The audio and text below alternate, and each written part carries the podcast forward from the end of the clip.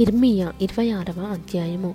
యోషియ కుమారుడును యూదరాజునకు యహోయాకిము ఏలుబడి ఆరంభములో యహోవా యొద్ద నుండి వాకు ప్రత్యక్షమై ఈలాగు సెలవిచ్చెను.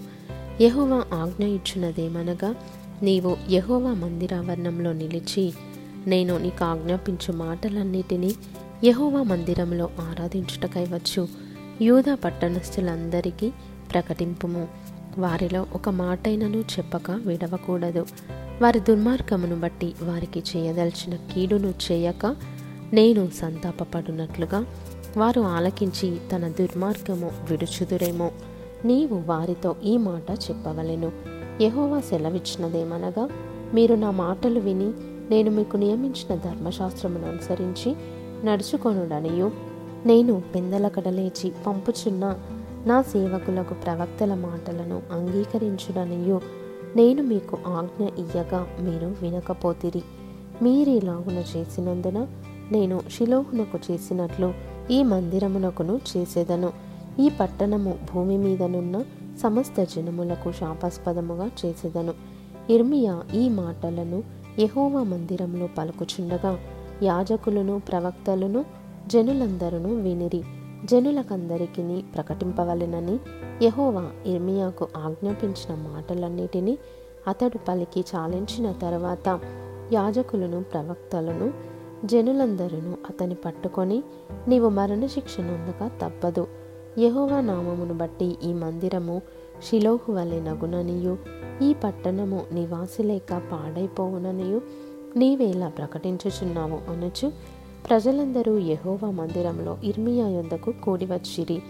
యూదా అధిపతులు ఆ సంగతులు విని రాజు నగరులో నుండి యహోవా మందిరమునకు వచ్చి యహోవా మందిరపు క్రొత్త గవిని ద్వారమున కూర్చుండగా యాజకులను ప్రవక్తలను అధిపతులతోనూ సమస్త ప్రజలతోనూ ఈలాగనిరి మీరు చెవులారా వినియున్న ప్రకారము ఈ మనుష్యుడు ఈ పట్టణమునకు విరోధముగా ప్రవచించుచున్నాడు. గనుక ఇతడు మరణమునకు పాత్రుడు.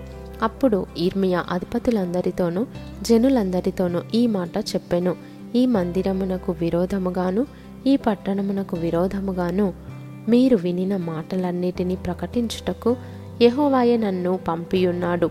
కాబట్టి యహోవా మీకు చేసేదనని తాను చెప్పిన కీడును గూర్చి ఆయన సంతాపపడునట్లు మీరు మీ మార్గములను మీ క్రియలను చక్కపరుచుకొని మీ దేవుడైన యహోవా మాట వినుడి. ఇదిగో నేను మీ వశంలో నున్నాను. మీ దృష్టికి ఏది మంచిదో ఏది యుక్తమైనదో అదే నాకు చెయ్యుడి అయితే మీకు చెవులారా ఈ మాటలన్నిటినీ చెప్పుటకు నిజముగా యహోవా మీ యొద్దకు నన్ను పంపియున్నాడు గనుక మీరు నన్ను చంపిన ఎడల మీరు మీ మీదికిని ఈ పట్టణము మీదికిని దాని నివాసుల మీదికిని నిరపరాధి రక్తదోషము తెప్పించుదురని నిస్సందేహముగా తెలుసుకొనుడి. కాగా అధిపతులను జనులందరూ యాజకులతోనూ ప్రవక్తలతోనూ ఇట్లనిరి. ఈ మనుష్యుడు మన దేవుడైన యెహోవా నామమును బట్టి మనకు ఈ సమాచారము ప్రకటించుచున్నాడు. గనుక ఇతడు మరణమునకు పాత్రుడు కాడు. మరియు దేశమందలి పెద్దలలో కొందరు లేచి సమాజముగా కూడిన జనులతో ఈ మాటలు పలిగిరి యూదారాజైన హిస్కియా దినములలో మోరష్తీయుడైన మీకా ప్రవచించుచుండెను. అతడు యూదా జనులందరితో ఇట్లు ప్రకటించుచూ వచ్చెను. సైన్యములకు అధిపతియగు యహోవా ఈలాగు సెలవిచ్చుచున్నాడు.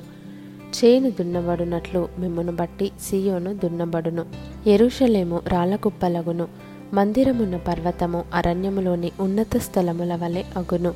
అట్లు పలికినందున యూదారాజైన హిస్కియాయైనను యూదా జనులందరిలో మరి ఎవడైనను అతని చంపిరా? యహోవా వారికి చేసేదనని తాను చెప్పిన కీడును చేయక సంతాపపడునట్లు రాజు యహోవాయందు భయభక్తులు కలిగి యహోవా దయను వేడుకొనెను గదా. మనము ఈ కార్యము చేసిన ఎడల మన మీదికే గొప్ప కీడు తెచ్చుకుందుము అని చెప్పిరి.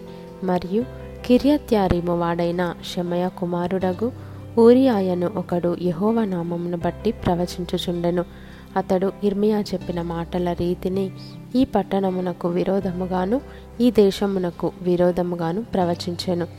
రాజైన యహోయాకీమును అతని శూరులందరూ ప్రధానులందరూ అతని మాటలు వినిన మీదట రాజు అతని చంపజూచుచుండగా ఊరియా దాన్ని తెలుసుకొని భయపడి పారిపోయి ఐగుప్తు చేరెను. అప్పుడు రాజైన యహోయాకీము అక్బోరు కుమారుడగు ఎల్నాతానును అతనితో కొందరిని ఐగుప్తునకు పంపెను. వారు ఐగుప్తులో నుండి ఊరియాను తీసుకొని వచ్చి రాజైన యెహోయాకీము నొద్ద చేర్చగా ఇతడు ఖడ్గముతో అతన్ని చంపి సామాన్య జనుల సమాధిలో అతని కలేబరమును వేయించెను. ఈలాగు జరుగగా షాఫాను కుమారుడైన అహికాము ఇర్మియాకు తోడయున్నందున అతన్ని చంపుటకు వారు జనుల చేతికి అతనిని అప్పగింపలేదు.